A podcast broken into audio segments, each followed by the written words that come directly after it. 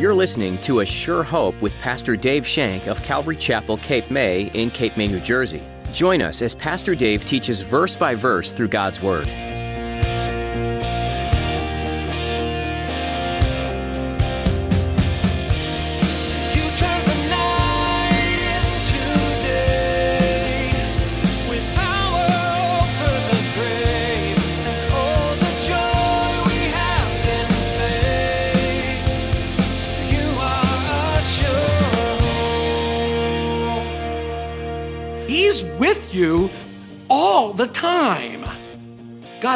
Always with you. He is ever present in your life. In fact, the scripture says that He's an ever present in our time of help, but He's ever present all the time with you.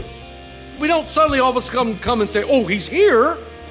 No, He's here. He was here with you. He met you here. He'll go home with you. He's always with you. Don't localize Him. Don't believe that He can only be in one place. Have you ever realized that if you are a believer, you are not and will never have to be alone? The truth can be hard to grasp, but when you do grab hold of it, it brings such freedom. In today's message, Pastor Dave will teach you about how God was present with Solomon and how he's so much closer to you. Now, here's Pastor Dave in the book of 2nd Chronicles chapter 2 and 3 as he begins his message, Solomon gets busy.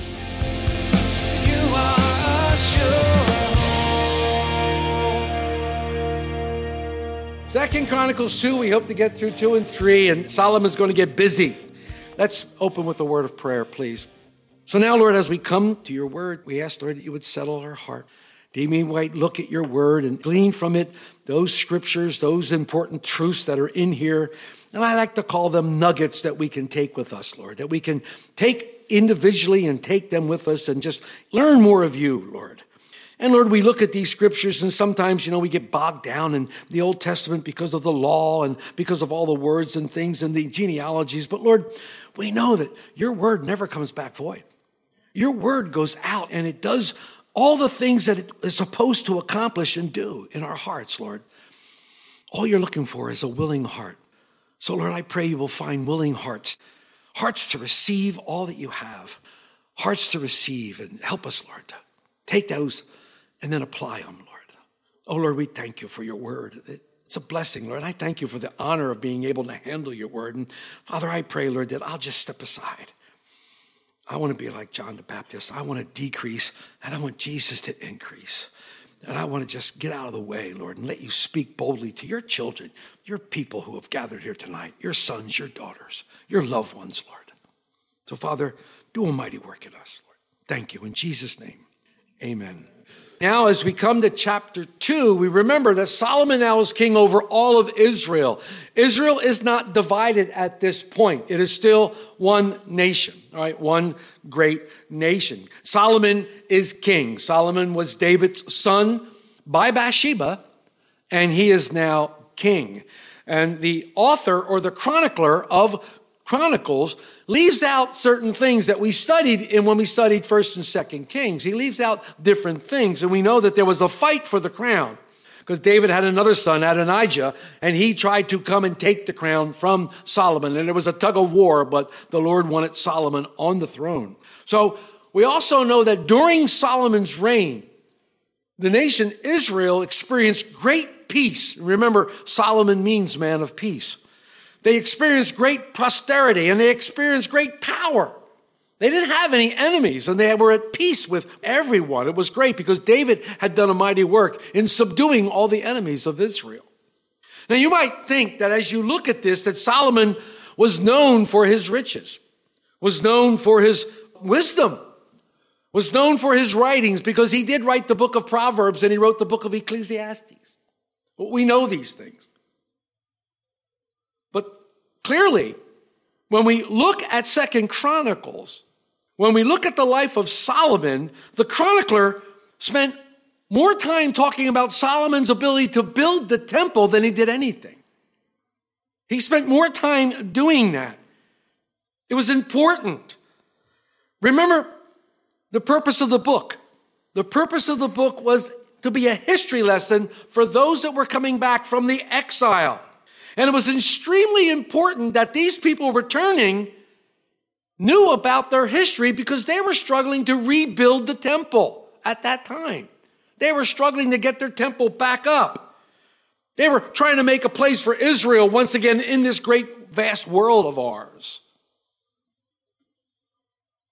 So they had Solomon as an example. And when they heard these things, they knew how to take care of things and how to get things done when they rebuilt their temple. So it was very important here. But Solomon really had it easy in a way because David had prepared everything for him. David had gone out and he'd gotten all the wood and all the trees and all the things and all the gold and the silver and all the stuff and, um, and got all the slaves and amassed a great amount of people that were going to do the work. And he even had the plans given to him by the Lord that he gave to Solomon.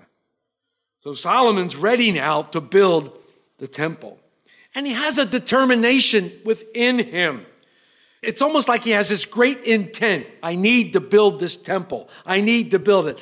Did he get that from his father or did he get it from the Lord? We'll talk about that in a minute. So look at verses 1 and 2 in chapter 2. Then Solomon determined to build a temple for the name of the Lord and a royal house for himself. So the builder, Solomon, and he was a great builder, he's now going to build two houses one for the house of the Lord, and he's going to build himself a palace. Solomon selected 70,000 men to bear burdens, 80,000 to quarry stone in the mountains, and 3,600 to oversee them. We know that he is a great builder, but where did he get his desire to build the temple? Did he get it only from his father? No, because we look back in chapter 28 in verse 6 of First Chronicles, in verse 6 of chapter 28 of First Chronicles, David was talking to Solomon. He said, The Lord said to me, It is your son Solomon who shall build my house and my courts, and I have chosen him to be my son, and I will be his father. So this word came from the Lord through David to his son. And so Solomon now is determined to build this temple because he knows that the Lord is with him. The Lord told him that he would be with him. The Lord told him that he would help him in his endeavor. And I think this is important. Anytime we do something with the Lord, we want to know that he's behind us and making sure it's of him. We want to make sure that we're doing things according to his will and his purpose. So Solomon gets his workforce ready. He has 70,000 men to bear these burdens, 80,000 stone quarry people, and 3,600 people to oversee them. Quite a workforce. My mind, you have to remember it's my mind. How many of you have ever seen the movie The Ten Commandments with Charlton Heston? The original Ten Commandments? Moses. I love that. I love that. Well, remember when he went, when they showed the picture of they're building the city Ramses, the city, and they opened that great big curtain, and you saw all these thousands upon thousands upon thousands of Jews carrying stone and moving all these things. Well, that's what this workforce would look like. That's what this workforce would look like. Thousands upon thousands upon thousands of men working, doing things. And I got that vision like, wow, this must have been quite an undertaking and quite an incredible picture when you think about it. And only 3,600 to oversee it. I love Jon Courson. I really enjoy his commentaries. I really like him. He's a Calvary Chapel pastor, and I, I, like him a lot. But this is what he does he relates these workers to those workers who are in the church. And listen to what he says. He says 70,000 burden bearers represent the prayer warriors, they pray and bear others' burdens. I like that. 80,000 to carve stone represents the disciplers, you know, Sunday school teachers, Bible study leaders, and evangelists. They smooth the edges of the living stones. I like that. And of course, 3,600 people speak of leadership. I thought that was clever. I, I like that a lot. So Solomon now enlists all these people, he gets them. He doesn't enlist them, he has them. They're all slaves. They're all people that have been captured and they're all now working for Israel. But he gets all these people, though, but he needs some help. So he calls up an old friend, you know, dial 911 friend. So he called up an old friend, and let's look in verses 3 to 10 what he says. Then Solomon sent to Hiram, king of Tyre, saying, as you have dealt with David, my father, and sent him cedars to build himself a house to dwell in, so deal with me. Behold, I am building a temple for the name of the Lord my God, to dedicate it to him, to burn before him sweet incense, for the continual showbread, for the burnt offerings morning and evening, on the Sabbaths, the new moons, and on the set feast of the Lord our God. This is an ordinance forever of Israel, and the temple which I build will be great, for our God is greater than all gods. But who is able to build him a temple, since heaven and the heavens of heavens cannot contain him? Who am I that I should build him a temple except to burn sacrifice before him? Therefore, send me at once a man skillful to work in gold and silver and bronze and iron, and purple and crimson and blue, who has skill to engrave with the skillful men who are with me in Judah and Jerusalem, whom David my father provided. Also, send me cedar and cypress and algum logs from Lebanon, for I know that your servants have skill to cut timber in Lebanon. And indeed, my servants will be with your servants to prepare timber for me in abundance, for the temple which I am about to build shall be great and wonderful. He said that several times. And indeed, I will give your servants, the woodmen who cut timber, 20,000 kors of ground wheat, 20,000 kors of barley, 20,000 baths of wine, and 20,000 baths of oil. A bath, by the way, I think is eight gallons. Yeah, a bath equals about eight gallons. So I read this, and one verse stuck out at me. One verse came to my mind, and it was verse six. But who is able to build him a temple since heaven and the heaven of heavens cannot contain him? Who am I that I should build him a temple except to burn sacrifice and offering for him? In other words, I'm not building a house for God to dwell in. The heaven of heavens can't contain him. I only want to build a house to burn sacrifices to him. And I looked at several commentators, I looked at several things, and, and the bottom line is, and what came to me is that we can't put God in a box. We can't put God in a box and believe that He's only in one place. It's always wrong to think that, that God is only in one place, to think that God can't be in more places than one. We can't localize Him. Solomon knew that He was heaven and the heavens of heavens couldn't contain Him. Maybe he learned this from David, his father. And you know, the Psalm in 139, that beautiful Psalm. Listen to what David says in Psalm 139, verses 7 through 10. Where can I go from your spirit? Or where can I flee from your presence? If I go up to heaven, you're there. If I make my bed in hell, behold, you're there. If I take the wings of the morning and dwell in the othermost parts of the sea, even there your hand shall lead me, and your right hand shall hold me. David's saying, I can't go anywhere from you. We know that God is omnipresent, which means He is everywhere. So we can't localize Him, and you can't escape Him. You can't get away from Him because He's everywhere. Now, we come here and we go, it's great to gather here tonight because of the Lord's presence. And I said, it's special when we gather here. We feel his presence. And that's scriptural. Wherever two or three are gathered, Jesus said, I appear in their midst. So there is scriptural. There's something special about being together. Don't forsake the gathering of the brethren. There's something special that happens here. But I'm here to tell you that God is with you at all times. He was with you on your way to church tonight when that guy cut you off. He was there. He's with you when you're surfing through that channel that you're not supposed to be surfing through. He's with you all the time. God is always with you. He is ever present in your life. In fact, the scripture says that He's an ever present in our time of help, but He's ever present all the time with you. We don't suddenly all of a sudden come and say, Oh, He's here. No, he's here. He was here with you. He met you here. He'll go home with you. He's always with you. Don't localize him. Don't believe that he can only be in one place. I got to go to the beach because that's where God is. Well, okay. I got to go take a walk in the woods because that's where God is. Okay. But he's always there. Now, you may feel nearer to him in certain places. That's true. You may feel nearer to God in certain places, and that's okay. But we need to be in the awareness of God's presence all the time.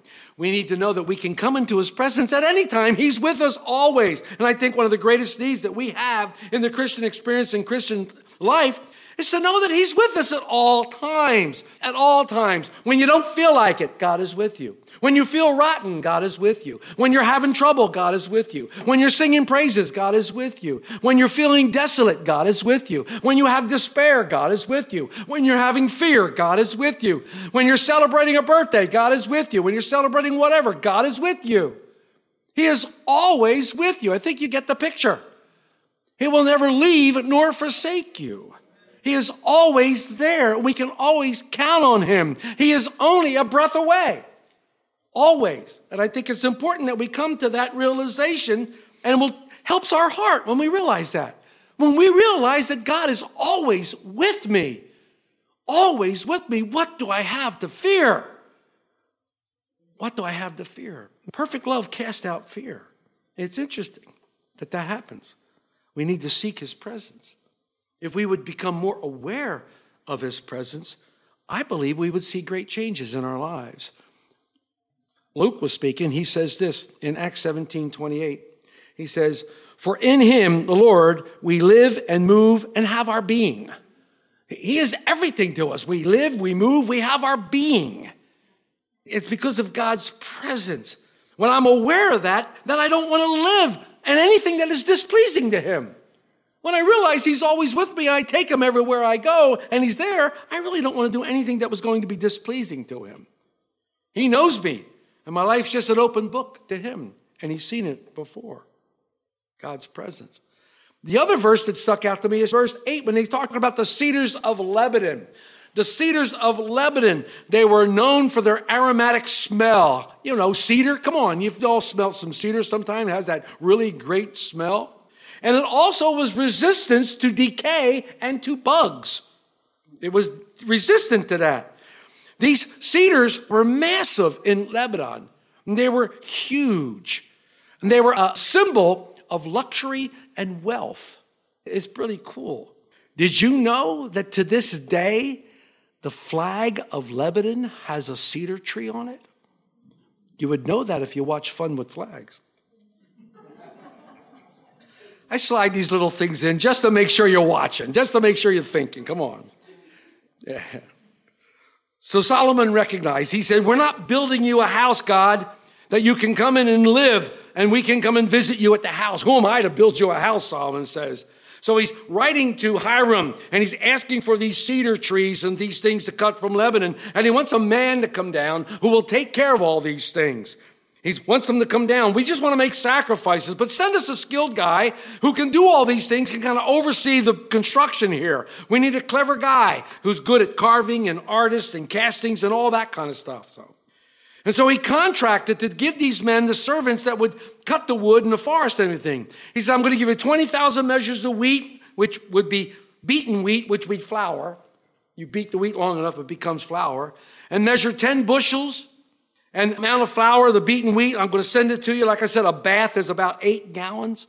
So Hiram answers Solomon in verse 11. He says, And Hiram, king of Tyre, answered in writing, which he sent to Solomon. Because the Lord loves his people, he has made you king over them. What a great thing to say. That's pretty encouraging because the Lord loves his people. Now, we don't know much about Hiram as far as his background with the Lord, but he talks an awful about the Lord in this thing. But we do know tradition says that his mother was Jewish. Tradition says his mother was Jewish, so maybe he learned about God from his mother. Or because he was such a good friend with David, maybe he learned about God by David. Maybe David was a good witness to him. I don't know. So Hiram said, Blessed be the Lord God of Israel, who made heaven and earth. That sounds like what's right out of the Bible. For he has given King David a wise son, endowed with prudence and understanding, who will build a temple for the Lord and a royal house for himself. And now I have sent a skillful man, endowed with understanding, Huram, my master craftsman, the son of a woman of the daughters of Dan. Dan was a tribe of Israel, all right? Tribe of Israel. And his father was a man of Tyre, skilled to work in gold and silver, bronze and iron, stone and wood purple and blue, fine linen and crimson, and to make any engraving and to accomplish any plan which may be given to him with your skillful men and with the skillful men of my Lord David your father. This guy must have been pretty good. This guy had all kinds of talents that the Lord is going to use mightily to build this place. Now, therefore, the wheat, the barley, the oil, and the wine, which my Lord has spoken of, let him send to his servants, and he will cut the wood from Lebanon as much as you need, and will bring it to you in rafts by the sea of Joppa, and you will carry it up to Jerusalem. And remember in Kings, we looked at this, where they brought them down on rafts and they brought all this wood down. It was pretty cool. Verse 12, we see Hiram's word Blessed be the Lord God of Israel. Wow. He had knowledge of who the Lord was. He had knowledge of who the Lord was. It's pretty cool. In verse 17 and 18 in chapter 2, we find out where these workers basically mentioned them. Then Solomon numbered all the aliens who were in the land of Israel after the census in which David his father had numbered them, and were found to be 153,600. And he made 70,000 of them bearers of burdens, 80,000 stonecutters in the mountain, and 3,600 overseers to make the people work. So you see how it all fits together. The Bible, again, is the best commentary on the Bible. And you see that there. Not much to say there. So as we begin chapter three now, as we begin chapter three, we see the construction of the temple begins. And it begins at a place that was basically chosen by God through David. It's a place that was originally the threshing floor of Ornan on Mount Moriah. On Mount Moriah. It says verse 1 in 1 and 2. Now Solomon began to build the house of the Lord at Jerusalem on Mount Moriah, where the Lord had appeared to his father David at the place that David had prepared on the threshing floor of Ornan the Jebusite. And he began to build on the second day of the second month in the fourth year of his reign. Now, first of all, you might be thinking, wow, how come it took him so long? Four years. Well, he had to gather things. He had to send a letter to Hiram. He had to do all those things. He had to get the timber down from in Joppa and all that kind of stuff. He had lots to do here. But I love the fact, I love the fact that the temple now is going to be on Mount Moriah. You know the significance? You know the significance of Mount Moriah. It was the place where God told Abraham to take his son Isaac. Take your son, your only son, take him up and offer him up as sacrifice. What a great story. If you haven't read it in Genesis, I think it's 22, read it and look at that beautiful, wonderful story where Abraham takes Isaac and Isaac becomes a type of Christ. You know, where he has to carry his own wood, which is a symbol of the cross. He has to carry his own wood. And they go up there and they have men who are with him. And I love the fact that there's guys with him. And then he says to them, he says to the guys, We're going up in the mountain, but when we come back. I love that. He said, When we come back. Now, he was going up there to sacrifice his son. But if you read the account in Hebrews, it says that Abraham had faith in the Lord that even if he had to kill his son, to sacrifice his son, the Lord would raise him from the dead. Abraham believed that. Abraham believed that. And you know the story. They get up there. And Isaac said, Father, here's the wood and here's the altar. Where's the sacrifice? And Abraham says those beautiful words God will provide himself a sacrifice. This is a prophecy for Jesus Christ, it's a prophecy for the Messiah. You are a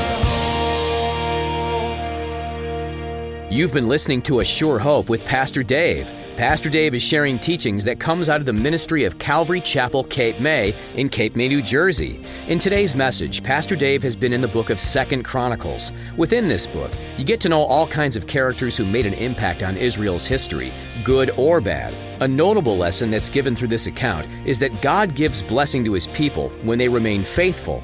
But when people allow their sin nature to take over, it's easy to see how things start to unravel and then fall apart. Just like a closely knit stitch on a blanket, the people of God were blessed and stayed united with God while they were following His ways. But when they turned to their own devices, they just became a tangled mess of yarn, in a sense.